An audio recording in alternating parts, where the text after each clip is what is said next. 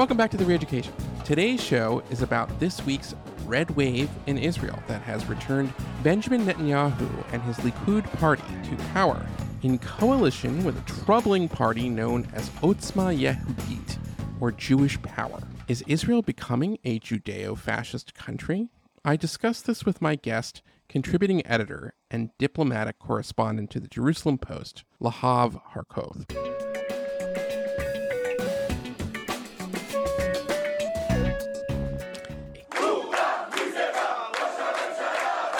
Return for the far right's support, Netanyahu says he's prepared to give a cabinet post to this man, Jewish Power's leader, Itamar Ben Gvir.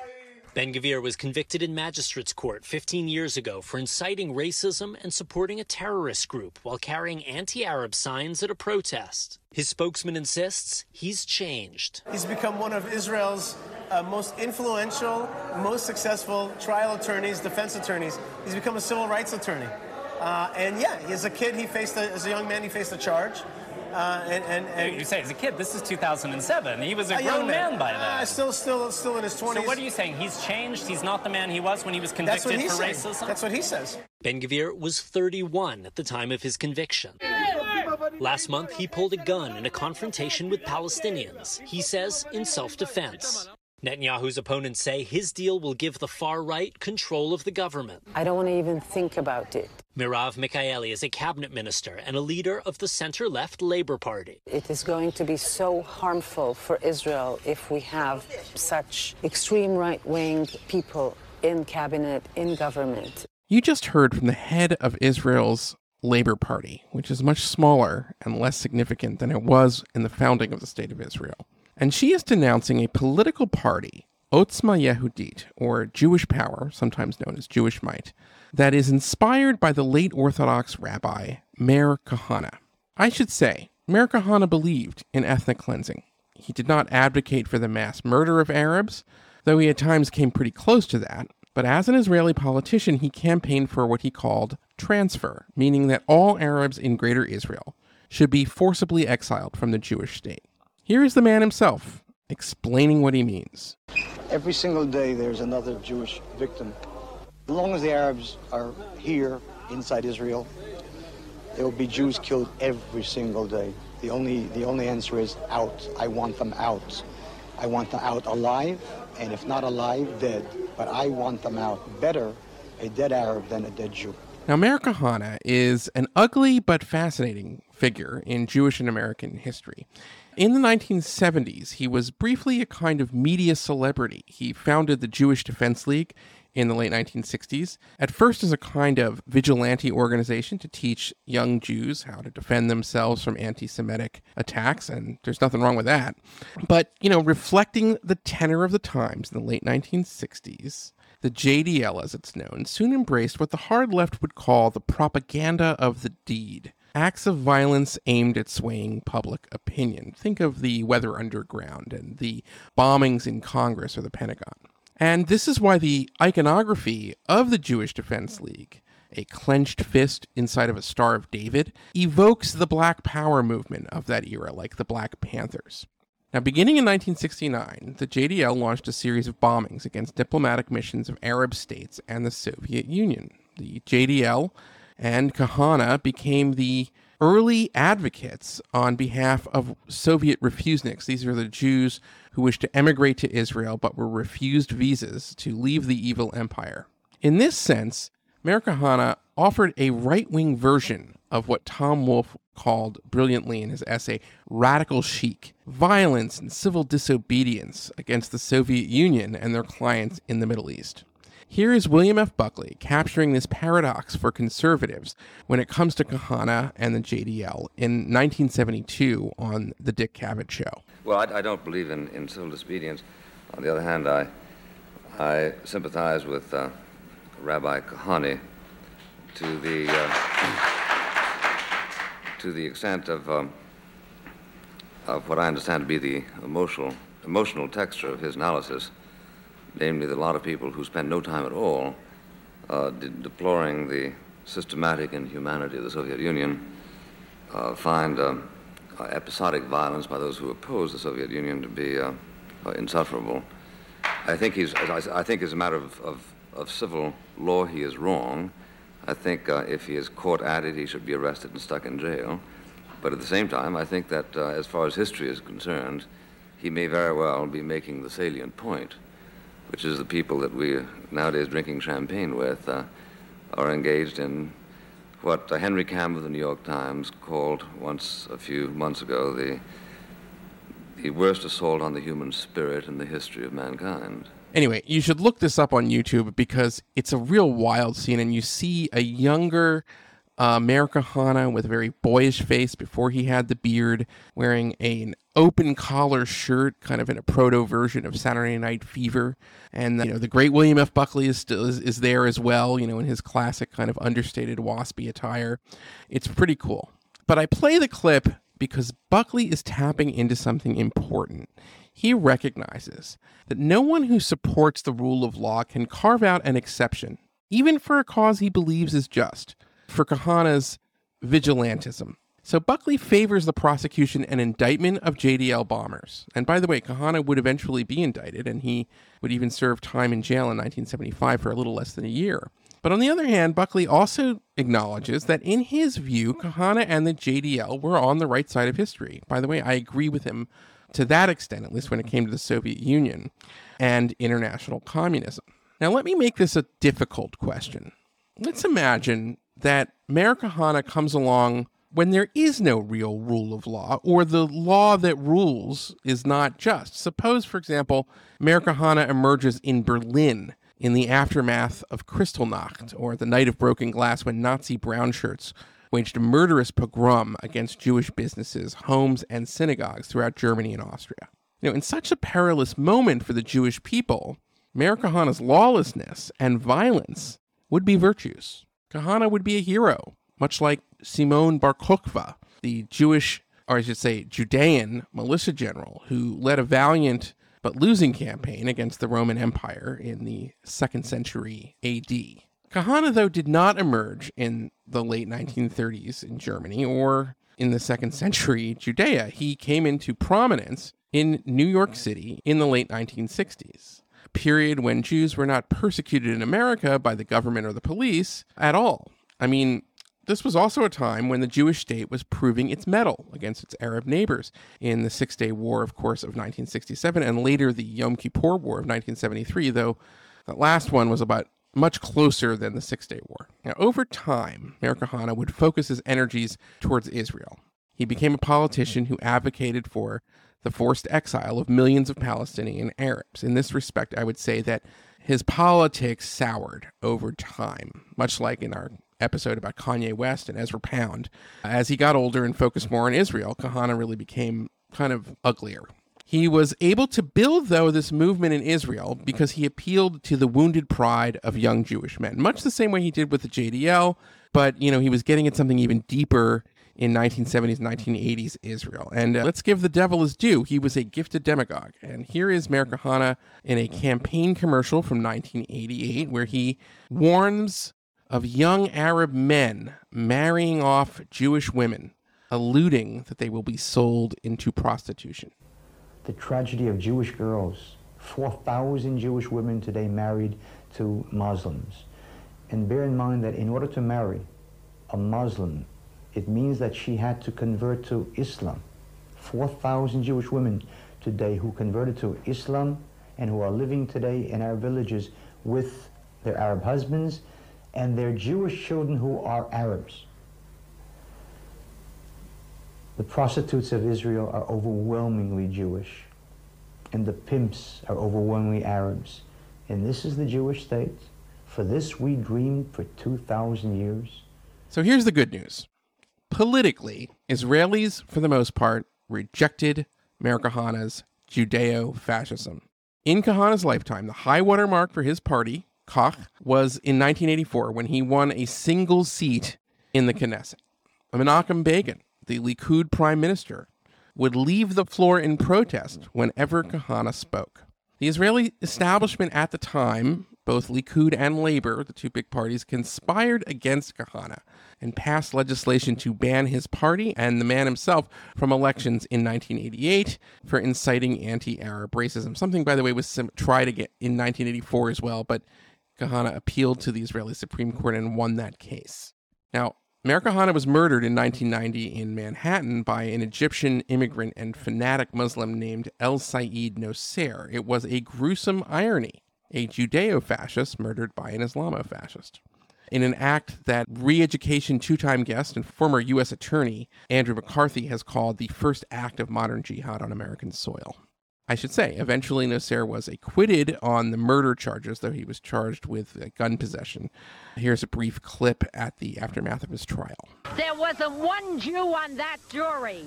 There were black and white Christians. And you could rest assured that there was a Muslim on that jury. This is a travesty of justice tonight here in the city of New York. Uh, this is uh, a message to be sent out to the public that you can get away with the assassination of Jewish leaders. 36-year-old El Sayed Nosair was charged with the November 1990 murder of militant Rabbi Meir Kahana, who was gunned down while speaking at a Manhattan hotel. Nosair was also charged with shooting an elderly man who tried to grab him inside the hotel and with shooting a postal officer who eventually shot him a half a block away from the hotel. It was tense in the courtroom as the verdict was read. He was found not guilty of second-degree murder, not guilty of attempted murder in the first degree for the shooting of the postal officer, and not guilty of attempted murder in the second degree for the shooting of the elderly man.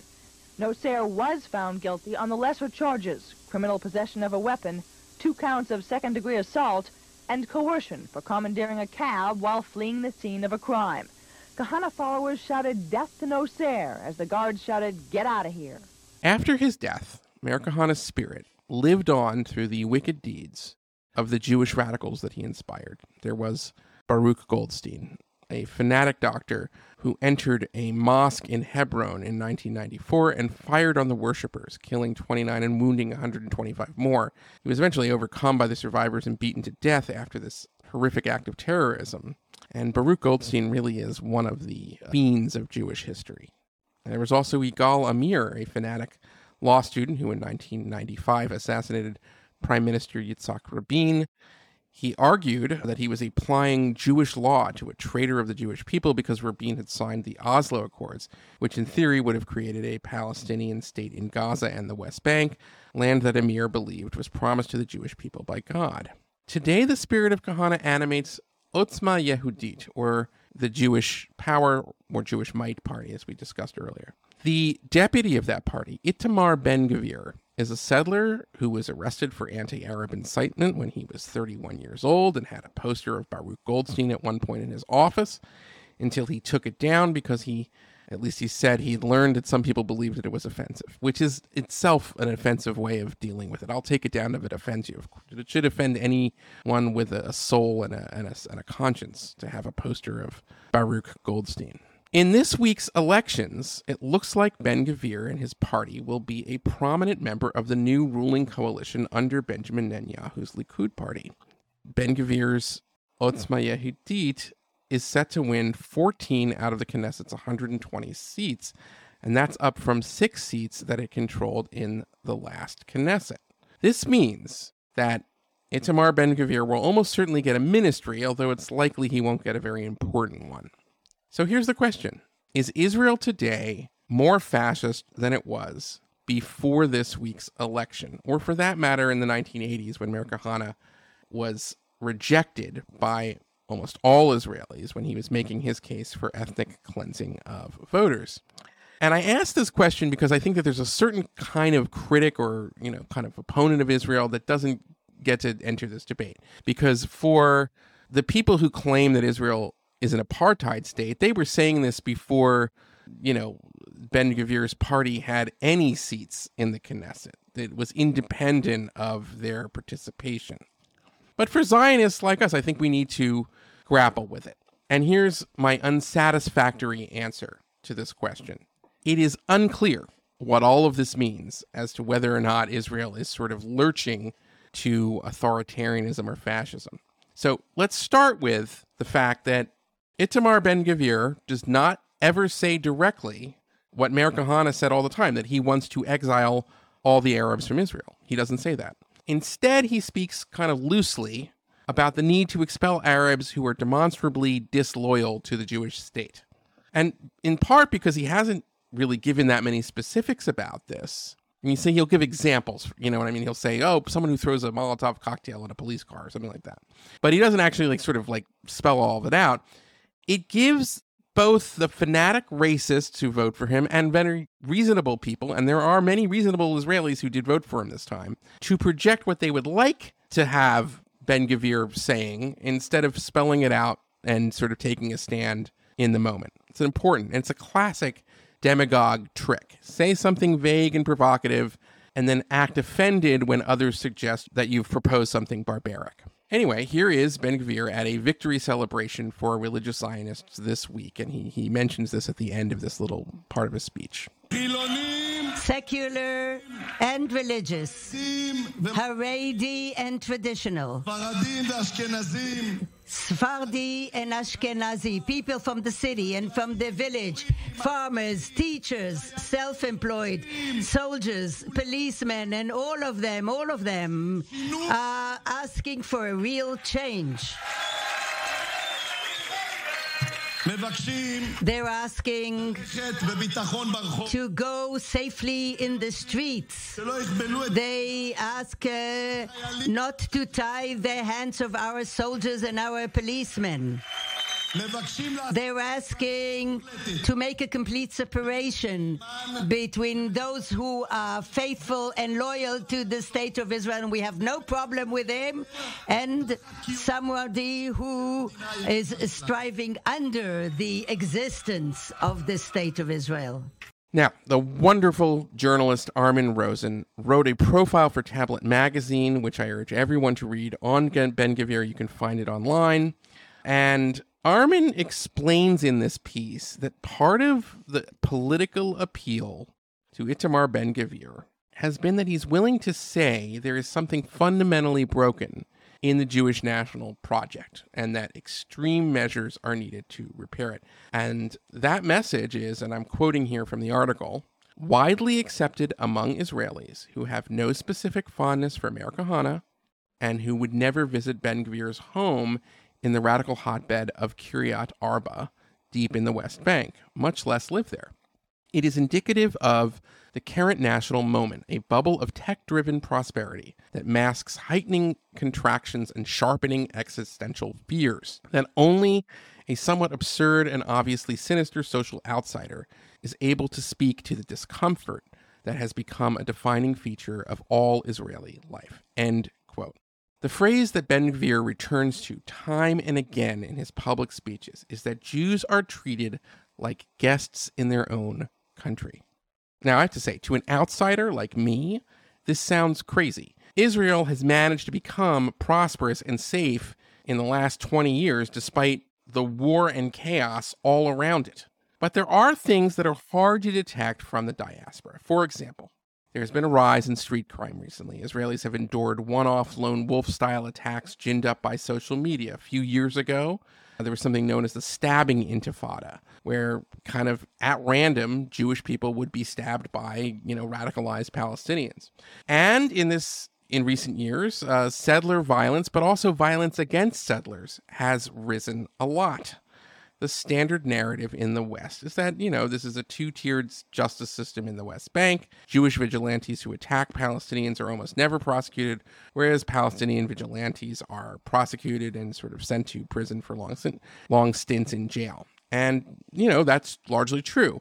At the same time, it's also true that in some moments, and by the way, it's not entirely true, there, there are you know, th- there's less harsh, I should say, punishment for Jewish vigilantism, but it's not like they're unpunished entirely.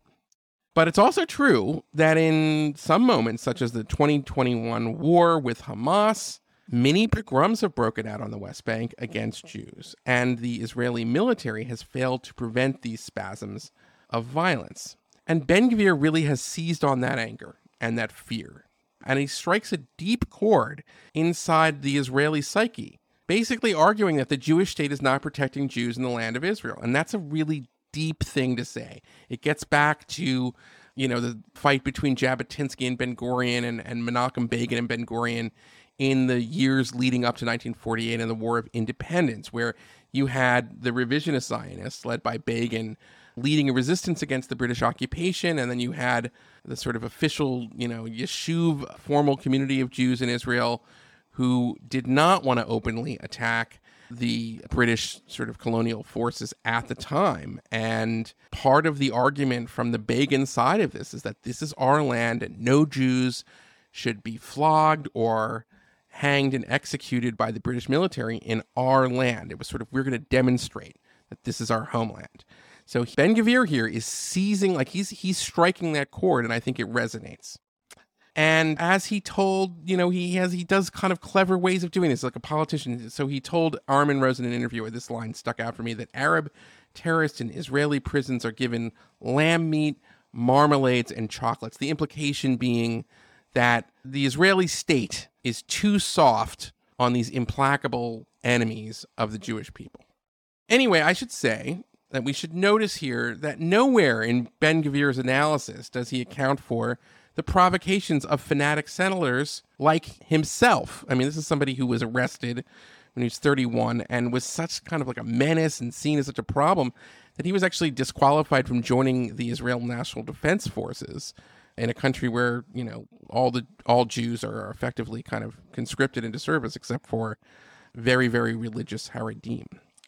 There's also no empathy in Ben Gvir's analysis for the fate of stateless Palestinians who are not citizens of Israel. I think a great statesman, it's possible to have, you know, many kind of contradicting thoughts in your head. You can be primarily concerned with the safety and security of Jews in the land of Israel and committed to thwarting terrorism from groups like Hamas, but also have sympathy and understand that there are lots of hardships that are you know, affecting Palestinians who probably, you know, would not become terrorists or something like that. And great Israeli leaders have understood these kinds of things and kept all of these thoughts in their head at once. Again, there seems to be there's no room for that in Ben Gvir's analysis. And I would also say that there's no appreciation for someone from for Ben Gvir in the way he thinks about these things of what his policies or his rhetoric, if he became a prominent member of the next Israeli government, would mean for Israel's standing internationally. All of these are really important issues, and Ben Gvir has sort of proven, has shown so far that he doesn't really account for this. Anyway, I'm going to end the show making a final point in this regard. Too often in diaspora, Jews want to have the sort of luxury of the security of a safe haven in Israel without the anguish that comes with exercising state power. And it's easy to sit in judgment of the state of Israel when you don't have the burden of making life and death decisions for the Jewish people or and living with those life and death decisions, I should say, as well. So what I mean by that is it's very easy for, you know, Jews living in Bethesda, Maryland to say, I don't understand why, you know, they can't just end the occupation. When if you're living in Israel, you have been living with the consequences of the unilateral withdrawal from Gaza and those consequences have been fairly regular barrages of rockets on your cities. Okay, but this point goes in the other direction as well. Itamar Ben Gvir has been an outsider stirring up crowds for his adult life without ever having the burden of actually exercising real power or having influence on real power. So it's easy to speak of this simplistic and fantasy world where the leaders of the army and the state are too cowardly to defend Jews from a monolithic Arab enemy. Perhaps the experience of sharing power will moderate Ben Gvir. It's happened before. In the 1930s, David Ben Gurion called his rival in the Zionist movement, Zev Jabotinsky, Hitler Jabotinsky. As I discussed in an earlier episode, Hannah Arendt and Albert Einstein warned that Menachem Begin was a fascist. He was not. Today, there are streets and monuments named for Jabotinsky and Begin because they proved in their choices and their lives that they were not the caricatured demons their adversaries claimed. This is particularly true of Menachem Begin. Zev Jabotinsky unfortunately died of exhaustion in 1940 before the state of Israel in America, but Begin really did prove that he was the opposite of an authoritarian. He you know, bravely stood down after the Altalena incident. We're going to do a Menachem Begin show at some point in the future where we can get into more detail. And he was willing to sort of patiently work as an opposition political party for nearly 30 years as Israel was ruled by the predecessor of the Labor Coalition and then the Labor Party itself for the first 29 years of its existence. Now, Meir Kahane, unlike Menachem Begin, went to his grave proving that his adversaries were totally correct about him. Itamar Ben Gvir still has a chance to prove to the rest of us that we were wrong about him. Either way, something that we should be watching closely.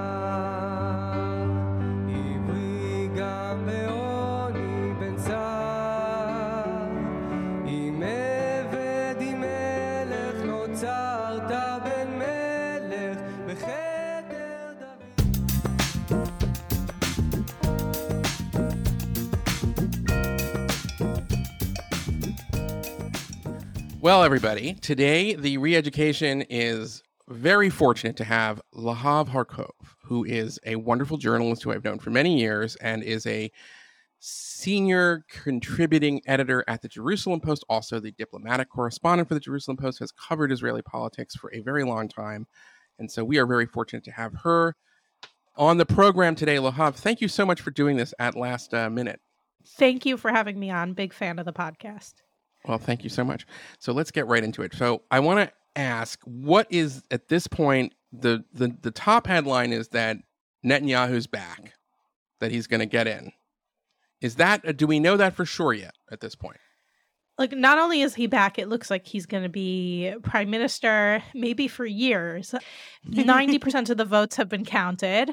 Usually, in the final day of vote counting, in those last 10%, you have like one sheet seat shift here or there. But just for the readers to know, the Israel's parliament, the Knesset, has 120 seats, and right now Netanyahu is showing a like Netanyahu and the parties that support him have 65 seats. So if one seat shifts to people who wouldn't be in the Netanyahu coalition, he still has a majority. So this is the most decisive win for Netanyahu actually since maybe the 90s really i just in wow. my yeah i just think that in my time reporting and then the election shortly before i became a reporter in 2009 it was not as easy for netanyahu let's say as it likely will be for him to form a coalition now. okay who are the parties in that coalition we might call it the Bibi bloc who are those parties yes. likud obviously Right. So Netanyahu's Likud party is most of the bloc. They look like they're going to have 32 seats. Then there's the two Haredi or ultra Orthodox parties. One is called Shas, one is called United Torah Judaism. I could talk to you for an hour just about their politics, but we won't get into that right now. But they they function as, you know, like a really special interest kind of group representing the interests of the ultra Orthodox, which are different. I mean, they have their own sort of education system. They have their own interests and needs. These, are, these are Orthodox Jews. Well, these are the ultra. I know people like the Haredim. I know, and and the thing is, they don't like the term ultra orthodox, so I try not to use it. But to understand okay. that these are the Orthodox people who who wear black and white and black hats, yeah. as opposed to Orthodox. So we can other can we call them Haredim? Yeah, I mean, people call them Hasidic in America, but it's yeah. not accurate. That's only like half of okay. them. Fair enough. Okay. Yeah. So you got the two religious parties, traditional.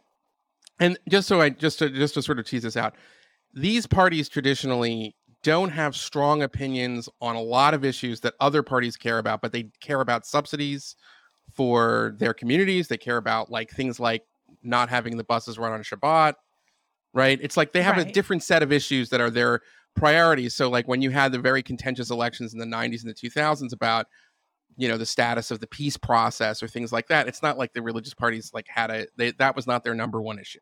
Right but in the past generation that's that has changed. I mean first of all uh, just to add to those another huge issue for them is that they're exempt from the mandatory draft. So all of these things have become became bigger social issues in the past 20 years or so in israel. People thought you know that it's ballooned to the point when this policy of exempting them from the draft was instituted like not long after the establishment of the state of Israel it was a few hundred people and now it's tens of thousands of people. So first of all the center to left of the country wanted to cancel that exemption. The the center to left of Israel wants more liberal policies about religion and state. Some of the right does as well but it's less popular on the right. And so those are important issues. And also just in general the these communities have become more right wing and care more about security security issues over the past 20 years. So, where they once could join really any coalition that would make them a good offer, they're now mm-hmm. pretty solidly on the right, especially the Shas party. Okay. Okay, that's good. And uh, who are, are there other parties in that block, the Bibi block? Yeah, so there's one more party in the Bibi bloc. They're called they're now called the Religious Zionist Party and they're a block also of orthodox parties but not not what you would consider Hasidic or Haredi that are running together. And the person you've probably heard about most there, if if you're following at all, is someone called Itamar Ben Gvir, who is yeah, I um, want to get into him. Yeah, he's he's an extremist. There's really no other there's no other word to describe it, but all of these parties what they have in common first of all is that they they represent different sectors of, of religious Zionism in Israel, which is similar to modern Orthodox Jewry in America, but with a much stronger political element. They tend to overall to be really opposed to two states and to be really pro settlement. A lot, not all, but a lot of the settlement population is from this sector, although, you know, in normal cities in Israel, you'll find many of them. And so they all have that, like, I guess you could call it hawkishness in common. They're all pretty traditional religiously and are not really looking for reforms on religion and state. So they get along well with the other parties that I had just spoken about. But Ben Gvir himself is a disciple of an extremist rabbi called Rabbi Meir Kahane, who, who yep. was American and then moved to Israel and he was banned. He ran for the Knesset in the 1980s. He got in, and then he was banned from running again on grounds of incitement to racism. So, just to, to understand where he's coming from, his idea was basically to deport all Arabs from Israel. Ben Gvir has moderated, I guess, from that, and now he says that he only wants to deport the disloyal Arabs. What that loyalty test will be, he's never been very clear on. But he has made it he has become really, really popular. This is going to be a second time in a row making it into the Knesset, but with twice as many seats as last time. And his popularity has increased, really riding the wave of last year's conflict with Gaza, during which, for the first time, really, there was serious violence inside sovereign, sort of green line Israel. So while there was you know, this campaign going on in Gaza where Hamas terrorists were shooting rockets into Israel and the IDF was striking the rocket mm. launchers in towns that are mixed Jewish and Arab, there was a lot of violence by Arabs against Jews, including a synagogue being burned down in Lud, which is the city next to the, the international airport in Israel. There's the city of Akko, or it's spelled Acre in English, in northern Israel. Historic Jewish buildings were burnt down, Jewish businesses. And there were Jews who fought back. Of course, I'm not going to ignore that, but it was really traumatizing for a lot of people. Can people. I ask a question? Did the state protect? Was there an IDF, or was there some? Was did the state come in in these what, what in some ways pogroms? So was the national police involved? I mean, I mean, was the there? sense was the sense I think that people in those cities have is that it wasn't taken seriously enough until it was too late. Okay, and that allowed for you know far right politicians like Itamar Ben Gvir to come in and say that you know we're the ones who should run this country. We're in charge here, and and we have to show that we're in charge. He and literally this is a very hit, deep yeah. idea that gets to the core of Zionism, which is that it's our homeland, and we should not feel like we are guests in our own country. That's what he says. I'm not saying that that's. I'm not. I'm. Eli Lake is not saying that. I'm just saying that that's that's right. his view, right? Right, and it's and that this gets back to Sharon going on the Temple Mount in 2000 that set off maybe the second fight. This gets back to before the state of Israel when Menachem Begin had the Etzel round up British soldiers in response to Jews being hung in the land that he would hang a British soldier. It was the idea that saying we as the Jews, this is our homeland, and we are not going to be treated as if we're your subjects. Yeah, Yeah, exactly. Playing on something that goes pretty deep in Israel is what I'm trying to get at. Yeah. Yes, there's that deep sense. There's there's the sense of like what what is the state of Israel for? Right? It's to protect the Right. Jewish people. It's it's I mean it's for us to be able to assert you know our self determination and and his, live in our historical homeland, but it's also to p- protect the Jewish people. And Now, and can I just ask these into a sense incidents that you're talking about that happened? I'm sorry, that these incidents that happened A year in and the a half last ago, Gaza war, yeah. a year and a half ago, they were. I mean, were was there any organization to it, or was it just like it was a war? People there and people were became furious. Was there incitement? I mean, can you I, can you speak to that at all? Yeah, so you know, Israelis and Palestinian Israeli Arabs and Palestinians, they're in many cases related. In many cases, the Israeli Arabs strongly identify with the Palestinians, and they consume a lot of the same media, whether it's social media, whether it's television channels, Mhm. and so there was definitely incitement in Palestinian media and Palestinian social media, and that you know pl- definitely played a part. And and listen, the fact that this was happening, these sort of pogroms were happening while Hamas was attacking Israel over over claims that Israel was, you know, taking over the Temple Mount, which Israel was not. Um, it, it says something about the the extent to which, and again, it's a minority of Israeli Arabs, but it was enough to, you know, really be destructive. And that minority identifies so strongly with with a terrorist group, you know, with people that the vast majority of Israelis view as Israel's enemies. And it undermines Mansour Abbas, who was the first Arab political leader to be to in the current government to be to play a part in a ruling coalition. Is that that right?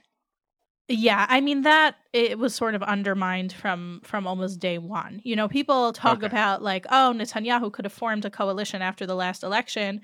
That just complicated calculations, but he really never could have because this bloc that I'm talking about, the religious Zionist bloc, they had always vetoed being in a coalition with Mansour Abbas, the moderate Arab party. Okay, got it. I did. So we've we've covered now. So Ben so Ben Gvir is an interesting figure. The other thing we should say about him, I guess, or I want to ask you, he's charismatic. He's got some political talent, right? Yeah, you know, people like to compare Netanyahu and Trump, and I think it's a poor comparison a lot of the time, even though I think that Netanyahu has sort of adopted certain things from Trump. But I think that Ben Gvir actually has that, like, he, he looks like a, a schlub, you know, and he Okay. speaks off the cuff. And people, so people see him as like a, a man of the people. And as opposed to Trump, you know, he actually is a man of the people. He doesn't come from any wealth. He's someone who grew Mhm. up like sort of in a poor neighborhood and as a teenager became religious and and moved to Hebron, which is like the really one of the tensest spots between Israelis and Palestinians and became kind of a, a rabble rouser there. And he's someone who Israelis have known for exactly that since he was a teenager. I mean, he was already good at getting media attention back then. So yeah, he has this kind of wild charisma that appeals to some people. And by the way, you know, and- he's and- in the religious Zionist party, but there are a lot of people who don't wear, you know, yarmulkes who like him. People who live in the poorer neighborhoods of the big cities in Israel, people who Right. live in these mixed Arab Jewish cities that were, you know, hit really hard last year. Got it. And then I just want to one thing, one more thing on Ben Gvir. Does he have some connection, or does he revere Baruch Goldstein, the horrible Jewish terrorist in the '90s who killed, you know, went into the Palestinian mosque in the West Bank and and and committed mass murder? Is there some sort of praise for that guy? Because that guy, you know, I mean, he's as a we're both Jews here. We're, he's an embarrassment to our people. He's a Shonda. So, Yeah. is there some connection there? So Baruch Goldstein lived in in Hebron, and Right. this was at the time that Ben Gvir was became you know very religious and was living in Hebron as well. And apparently, he had a photo honoring Goldstein in hanging in his house. Right. And somebody brought that up in the media, and people made, I mean, understandably, a huge deal about it. I mean, this is a person who went into a mosque and just gunned down, you know, Muslims at prayer. Why do you have a picture of him in your house? And so then he was like, if it bothers people so much, I'll take it down. This was in the 20 before. That's like a sorry, not election. sorry, right? Yeah, I'm sorry you feel much. offended. That's like that's a typical. ugh. Yeah. Okay. Yeah, so that that was a big issue in the previous election in early 2021, but it's it it says something about, you know, who he is even if he's tried to very slightly moderate his statements. Well, that is Trumpish, right? Yeah. If you're offended, good. I'm offended. Like that's the attitude. You know, last night after the election results came out, there was a reporter at head at the head party headquarters, and the person said to the number two guy, you know, a lot of people on the left and Israeli Arabs are very concerned, and and his response was, they should be concerned. So there you go. Okay, let me just put a bow on this. What is your read? I know you've been you've been the analyst, but is Ben Gvir like because I mean, we can predict it. We're to see, you know, the op eds from the u- typical usual suspects in, in in America and Europe and Israel. You know, the J Street, Peter Beinart types that are going to say the success of Ben Gvir's party in this election is evidence that Israel's becoming like a fascist country. Can you just address that? I mean, because I I don't accept that, but I want to hear what you have to say. The thing that like gives me hope, or at least makes me not so worried or so panicked about the Ben Gvir phenomenon is the is Avigdor Lieberman. Avigdor Lieberman is someone who's been in Israeli politics for uh, electoral politics for about 24 years now. And from 1999 until 2018 basically, a lot of his campaign messages were identical to the things that Ben Gvir is saying now. He said that Israeli Arab citizens should have to make loyalty oaths or lose their citizenship. He wanted the death penalty for terrorists. He supported a quote unquote peace plan for the Palestinians that would involve not transferring all the Israeli Arabs out of Israel, but in a certain geographic area, they would be part of the state of Palestine and no longer Israeli citizens.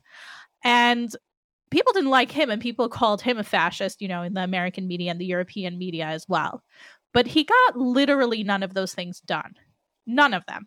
And so that to me shows that that the system works, that you can have people who are more extreme in the system, but their you know, their plans may not necessarily move forward. Now Lieberman has focused on other things because he represents Russian speaking Israelis and they are not they tend not to be religious as opposed to Ben Gvir's base which is either orthodox or very traditional and so and Ben he has Gvir, shifted like I mean he focus. yeah just to make sure just, and just to underline this Ben Gvir has said he doesn't endorse the transfer policies of Kahane well, but his his difference is if you're disloyal, you should be deported. Okay, and right, he said okay, that could that's- apply to Jews or Arabs. So, like, what does that really mean? But it's the So same. he's double talking. right? Exactly. But it people, a lot of people were really angry when I tweeted this. But like, people don't want to accept it. But that's what Lieberman said for a really long time, and he just didn't accomplish it. And so, my my hope and my expectation is that you know the system working, the sort of checks and balances in a coalition system and also in having a very powerful Supreme Court in Israel will not let those things actually happen. Okay. Now let's go to the other side. Who's in the anti-Bibi coalition? We got Okay. the Prime Minister's party, Lapid, and maybe just talk a little bit about Lapid and like who his father was, who was an important journalist, and like you know that kind of thing. And Yeah, so Yair Lapid's father was Tommy Lapid, probably one of the most famous and acclaimed journalists in Israel's history. Mm. And he eventually became, and he was a, I would say, like a moderate right wing journalist. He actually supported the Israeli right once it came to power. It looked different than today's right, but that, that's what he supported at the time. It looked a lot more secular then, let's put it that way. He eventually became a politician who was hawkish, but at the same time very secularist and, and anti-orthodox politics and he became israel's justice minister lapid is considered a figure of the left but the moderate left of israel and he's been prime minister for about six months now because of some sort of very complicated agreements with the previous prime minister about you know that if their coalition falls apart then he fills that's in Naftali Bennett, who is a figure of the right. Yes. Yes. It's all it's very complicated. I think we should be more forward looking instead of being bogged down in explaining that. But his party is you know, I think equivalent to maybe like social democrat kind of parties in Europe, maybe some of the like quote unquote liberal parties in Europe, but it, or in the US, maybe like a moderate Democrat. That that would be where more or less where he stood. And he has now really dominated the center to left wing block or the not Bibi block. his party has 24 seats and the next party in the block has half that. So what's the next party in the bloc the next party in the block is they're called the national unity Block, and they are led by defense That's Benny minister Gantz, benny right? gantz yeah benny gantz is a former IDF chief of staff. He's been defense minister now for the past year plus. He was the the commander of the paratroopers in the IDF. He's had a long sort of military national defense career. And after he retired, he was popular enough. I mean, he he was chief of staff during the 2014 Gaza operation, which was a big one. It lasted more than a month. And he was very popular after that. And so eventually, when he saw an opening, he came into politics, as many former IDF chiefs of staff do. Although it's been such a rough time for him and the others that I, I don't know, maybe that trend will die down pretty soon. He reminds me of what the Labor Party used to be. Or, or what at least part of the Labor Party used to be in Israel. He's hawkish on the one hand, but pretty much to the left on on economic issues, you know, pro pro unions, pro the farmers in Israel, the the idea of having what they call Hebrew labor, which means like having agriculture in Israel, even though we're a very small country without the best climate for it. These are things that are important to him. He is like left wing on social issues, but not super left wing. You know, still has sort of respect for religion. In theory, could be in a coalition with the Orthodox parties because he's not going to push too hard to reform things in that way. And so his popularity, I mean, not popular enough to be prime minister, clearly, but his popularity, I think, comes from that level of like moderacy together with the sort of him being like iconic a steady as a, steady hand who understands Yeah. the world. Yeah. Okay, Yeah. And, um, and Israelis like, I mean, again, not enough in recent elections, but in theory, Israelis like generals in politics. Sure. Okay. Now, so we've got those two parties, and then let's keep going. Who else is part of the anti-Bibi coalition? So after that, the numbers drop dramatically. Hmm. And we have Yisrael Beitenu of Avigdor Lieberman, who I had talked about a little bit earlier. By the way, who we I just want to point something out really quick. Lieberman, Naftali Bennett, who are now part of the anti-Bibi bloc. yeah, well, all Naftali proteges. Oh, he's out. He's out of politics. Yeah.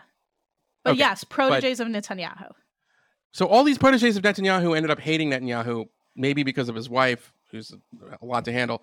But it's funny because he usually, you know, the way it's supposed to work is like, oh, you know, you you you you, you remain like that. That relationship continues. But for some reason, Netanyahu alienates the people who would be most likely to be his successor, with one exception, Ron Dermer, who was who I got to know when he was the ambassador. I knew him before, but ambassador to Washington. But almost all the other Bibi proteges like turn on him.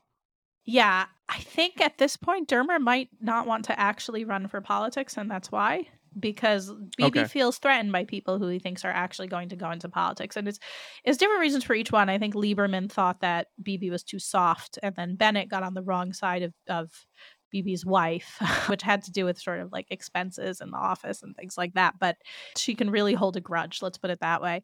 And yeah, you know, the and the situation in the Likud shows the same thing, which is that like Bibi does not train successors. So, you know, the day that Bibi leaves, which some thought it would be soon, now with this victory doesn't look like it'll be so soon. It'll be a bloodbath in Likud because there's no clear successors. There's no clear people are being groomed as leaders. But if we're going back to the anti-Bibi bloc, so we have Lieberman next, and and I had mentioned sort of his views on Israeli Arabs and Palestinians before, but he's really been focused on social issues. He's finance minister right now, obviously about to leave that position, and also focused on sort of separation of religion and state, which which is an issue on the left, which is a position on the left in Israel. And then we have the Labor Party, which is very close to what's called the electoral threshold, where if you get fewer than 3.25% of the vote, you don't get into the Knesset.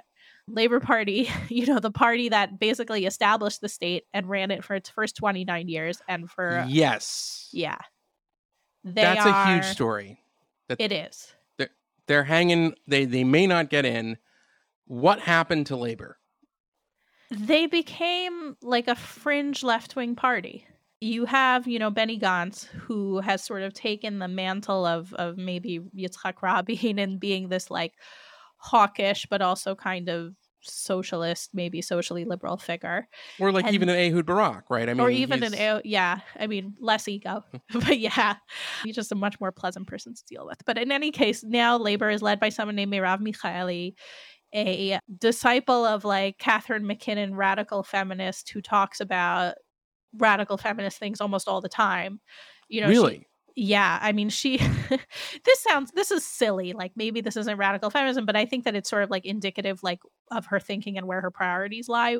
One of the first things that she did when she became transportation minister a little over a year ago is that she decided to lower the air conditioning, like lower the raise the temperature on almost all the trains in Israel because women are cold. So it yeah, yeah, well, because you know, you know that like office argument people have that the women are like, why do I have to wear a sweater? Why, why are That's a real thing that happened. really high? That's a real thing that happened. Yeah, Okay, and she's the leader of the Labor Party. she's the leader of the Labor Party. Yeah. So, and I didn't. I could tell you. We've come a knew that- long way from Golda Meir.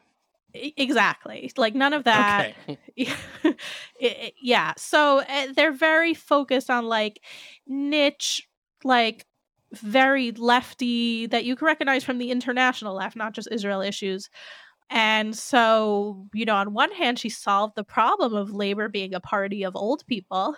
Back when i was in a reporting mm-hmm. position where i was going to party conventions it was like all retirees at labor and the sense was like labor was going to just die out. She solved that problem but she hasn't i- she solved it by replacing them with young sort of radical people who hold socially radical positions and and then the older people have gone elsewhere Okay, but if she's aligning the party with the international left, the international left doesn't think Israel should be a legitimate state.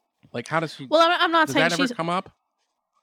it hasn't come up i think since she became leader of the party back when we had a more stable position sort of more stable knesset and not constant elections it did come up in the labor party because labor would go to like the international and all kinds of like world socialist things and and in Mhm. the last decade or so it became more and more of a hostile environment so like you did have like labor knesset members for example going to the uk when jeremy corbyn was labor leader to encourage like the friends of i think they're called labor friends of israel and and you know try to convince labor to be a little bit less anti-israel but that's you know with so many elections in the past almost 4 years they've not really had time to care about you know foreign labor parties Okay. Now, when I I'm older than you, but when I started covering these issues like 22 years ago from the American perspective, it was like a real debate within Israel over the two-state solution and the peace process. There were serious like core national security issues does is there is there any divide on that today? It seems like most Israelis believe that Iran's the enemy, the Abraham Accords are good, the Palestinians aren't ready, we're not going to relinquish land voluntarily anymore. I mean, it seems like there's a lot of at least core kind of security issues where there isn't much debate in Israel. Is that right? I think that it's not that there's consensus when it comes to how to handle the Palestinian issue. It, it's that nobody feels like anything is going to happen now. That's that there's a sense of no urgency, and therefore it's not like the core debate. But in general, when people talk about left and right, that's still how the sort of spectrum in Israel is is identified. If you're on the right, you oppose land concessions. If you're on the left, you're for land concessions. It just depends how much you're going to concede. Um, okay, but how many? I mean, are there is there a, major constituency right now that supports the land concessions? Because it used to be I like would say- legit 50-50. most of the anti-Bibi bloc. So Lapid, he gave a speech in the UN list two months ago now almost, where he talked about that he thinks there should be a two-state solution. You know, just that the Palestinians have to, you know, be less violent against Israel and then be ready to make peace, Okay. etc. That the two things have to go together. Gantz is a little more wishy-washy on it, in part because of who he has running in his party with him. I think his actions speak louder than his words, and that he is for a two-state solution or at least anti-settlement. But he won't like come out and say it because it's not good for his campaign, I guess. And then you have labor. And by the way, Lieberman is for a two state solution too, but his two state solution, as I had mentioned, involved revoking the citizenship of like hundreds of thousands of Israeli Arabs. Okay, got it. Final question, and thank you so much for your time, Lahav. Sure. Is it possible that Net- that Benjamin Netanyahu will be the prime minister and the justice ministry, and that he will also be in the dock for corruption charges? It is I mean, that's it's right. Is that what's going on here? Netanyahu, in all likelihood, will become prime minister in the next month or two. It's a process, and Right. he is on the docket on corruption charges. And the, So how is that going to work? first of all, the, his trial's going very slowly, so he's going to have, you know, it's fine. He'll have time to be prime minister. But that legally, that's allowed in Israel, and it's allowed on purpose. And you go back to Tommy Lapid, Yair Lapid's father, who he was justice minister when when this came up as a discussion in the Knesset. This is like 20 years ago, and basically the logic was that they didn't want to give Israel's attorney general the power to to basically fire the prime minister. And so Right. they have a law where if you're a regular cabinet minister and you're under indictment, you have to resign from the cabinet, but not the prime minister. So Netanyahu, in all likelihood, we will see Prime Minister Netanyahu on the docket, which we saw already starting in 2020. So That's Meshuggah. Okay. yes. So we've I- already seen it, but really quickly for Hmm. Americans Yeah. who don't follow it as closely as you, what is the corruption case against Netanyahu all about again? do you have another hour? no, there's three cases. there are three cases. Two of them involve his relations with major media figures in Israel and whether he tried to change the regulatory environment for them in Israel in exchange for more positive media coverage. In one of them, he absolutely did not. Like he refused the the offer or the request from the publisher of one of Israel's most popular newspapers, but he didn't report it. And so if that is considered a bribe, then he should have reported it. That's that's the most minor of all the cases against him. But in another one, there was like a, a huge figure who owned one of the most popular news websites in Israel and also like a, a major cable company in Israel. It would be like, you know, the owner of Comcast or something, that mm-hmm. equivalent. And the regulatory environment really favored him. Basically, they weren't going to allow him to own all these different media properties. They were going to break it up, and they were doing it in a way that he was going to make like hundreds of millions of dollars off of it. And the question, and at the same time, Netanyahu's spokesman and his wife were constantly calling this guy, asking them to change pictures and change headlines to be more favorable to Netanyahu. And so the question is, is that a bribe or not? Those are the two sort of big things. And then there's a third case. There's this big Hollywood producer, Arnon Milchan, who is Israeli. And Netanyahu got personally involved and asked then Secretary of State John Kerry to renew his visa because they were going to revoke his visa because he, in his memoirs, wrote about basically being a Mossad agent.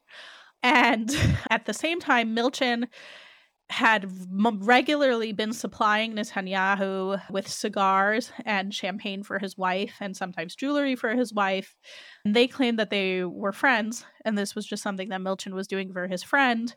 But at the same time, Netanyahu was doing something sort of politically to help him, and, and there were other things. It's not just the visa, but that's that's one of the big ones. So that's that's what the cases are about. The charges, you know, they vary from case to case, but it's bribery, fraud, and a sort of very murky and vague charge on the in, in Israel's legal code called breach of trust. Well, two of those sound like nothing burgers, and one of them sounds somewhat serious.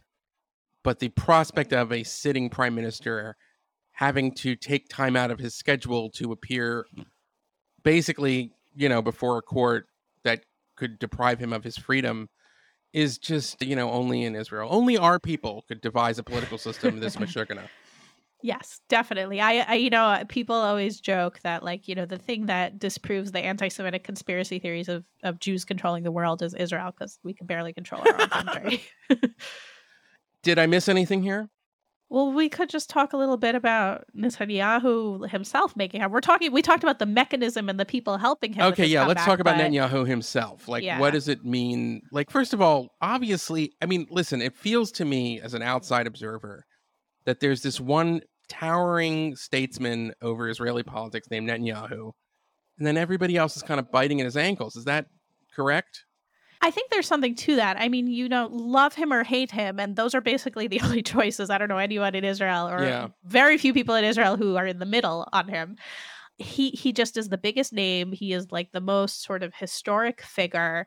And the all of these elections that we've had, these five elections in less than four years, have boiled down to the question to Bibi or not to Bibi. You know, it's Right. it's just all it's because it's all about him.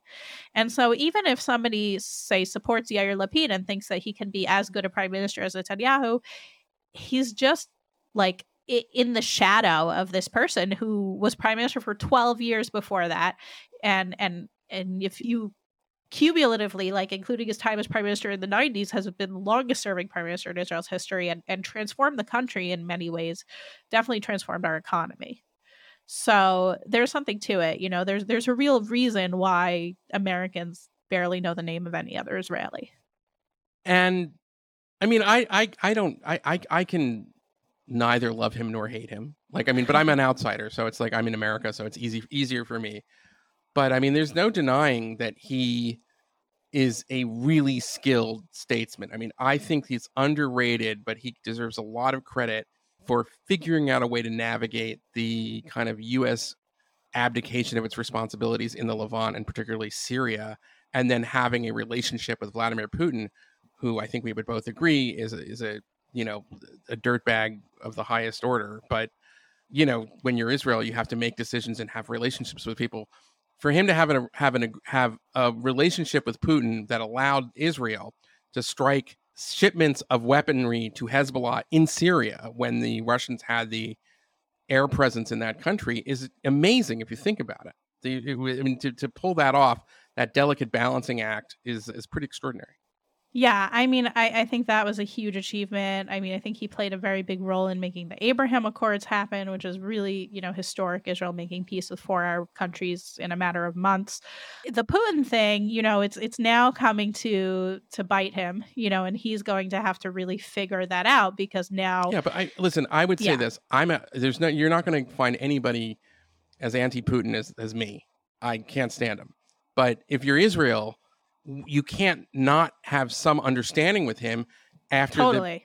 the, I- I. Russians basically become the air force for Syria. It's like you know, I mean, what are you going to do? You there, you know, you you have a real security problem if you decided to just sort of you know take take the view that like you know this guy's a terrible rogue and we're America's ally and we're not going to have anything to do with him, then Israel would have a, an an untenable security crisis. Right. And I agree. Although at this point, Russia's pulled out most of what it had in Syria. And and Russia's working really closely with Iran. So I think it's no longer Sure. it was never easy and I think it's going to be even harder and that's going to be a big challenge Netanyahu is going to have to face coming into office. I think that Bennett, who was prime minister for a year, took this sort of stance where he's going to be very quiet about the war of Ukraine because of the security needs of Israel on its border with Syria. Lapid's been a little more vocal supporting Ukraine, and and Netanyahu is it, it's it's a difficult thing to balance, and that's that's going to be a big challenge for him when uh, I- I he would just say becomes prime this. minister. I I have very different like America is a super superpower. So I have I have expectations for America to support Ukraine in ways that Israel can't. Israel is at the mercies right now. Israel is a powerful state and it's a proud state, but it's not a superpower. And it needs to survive in a neighborhood where the United States has made it very clear for the, over the last 10 years that it is trying to get itself out of. And that Yeah. is going to create a kind of security vacuum and the Russians are one of those forces that have filled that vacuum. I'm much more concerned about Israel's kind of playing footsie at times with China and the possible kind of transfer link linked to that. I mean, I think China is a real problem, and that the Israelis should, you know, be much more vigilant on some of these things, especially when it comes to tech transfers and like letting like the deal with the port of Haifa no good. But you know, again, I'm as I'm totally 100% for the Ukrainians, but like you got to deal with the world as it is. And I understand that the Russians are maybe pulling out of Syria, but they still have a lot of influence over that very weak country. And you got to deal with it as it is. And the fact of the matter is, is that the fact that the Russians allowed the Israelis to kind of have a, a process by which it could strike the Hezbollah routes, well, that was dangerous to the Russian relationship with Iran, even though they've doubled down on that. You know? Right. Yeah. Yeah. All good. And points. I just thought if we had more skilled diplomats in Washington, we could have exploited those rifts because there's a long, long-standing history of the Iranians not trusting, for good reason, the Russians, and you know. But anyway, we have, we have what we have. What's done is done. Yeah, well, we'll definitely see more of that Netanyahu statesmanship if he forms a co- a government, which is, seems like the most likely outcome. All right. Well, Lahav, you are a great credit and a treasure for the Jewish people. I thank you thank so much for coming on this show. I recommend reading Lahav's journalism and her pieces. She is one. She's now really. I mean, you're you're doing what I did. You you've gone. You're making that transition from reporting to more in-depth commentary, and I love sort of seeing that. I've known you for a long time, so read Lahav Harkov's work in the J Post, and I would like. I would imagine we're going to have you back for more Israel news. So thank you so much for coming on. Thank you. This has been The Reeducation with Eli Lake, a nebulous production. Please find us wherever you find your podcasts. And if you are listening on Apple Podcasts, please leave a five star review. It helps other people find the show and makes us feel really good about what we're doing.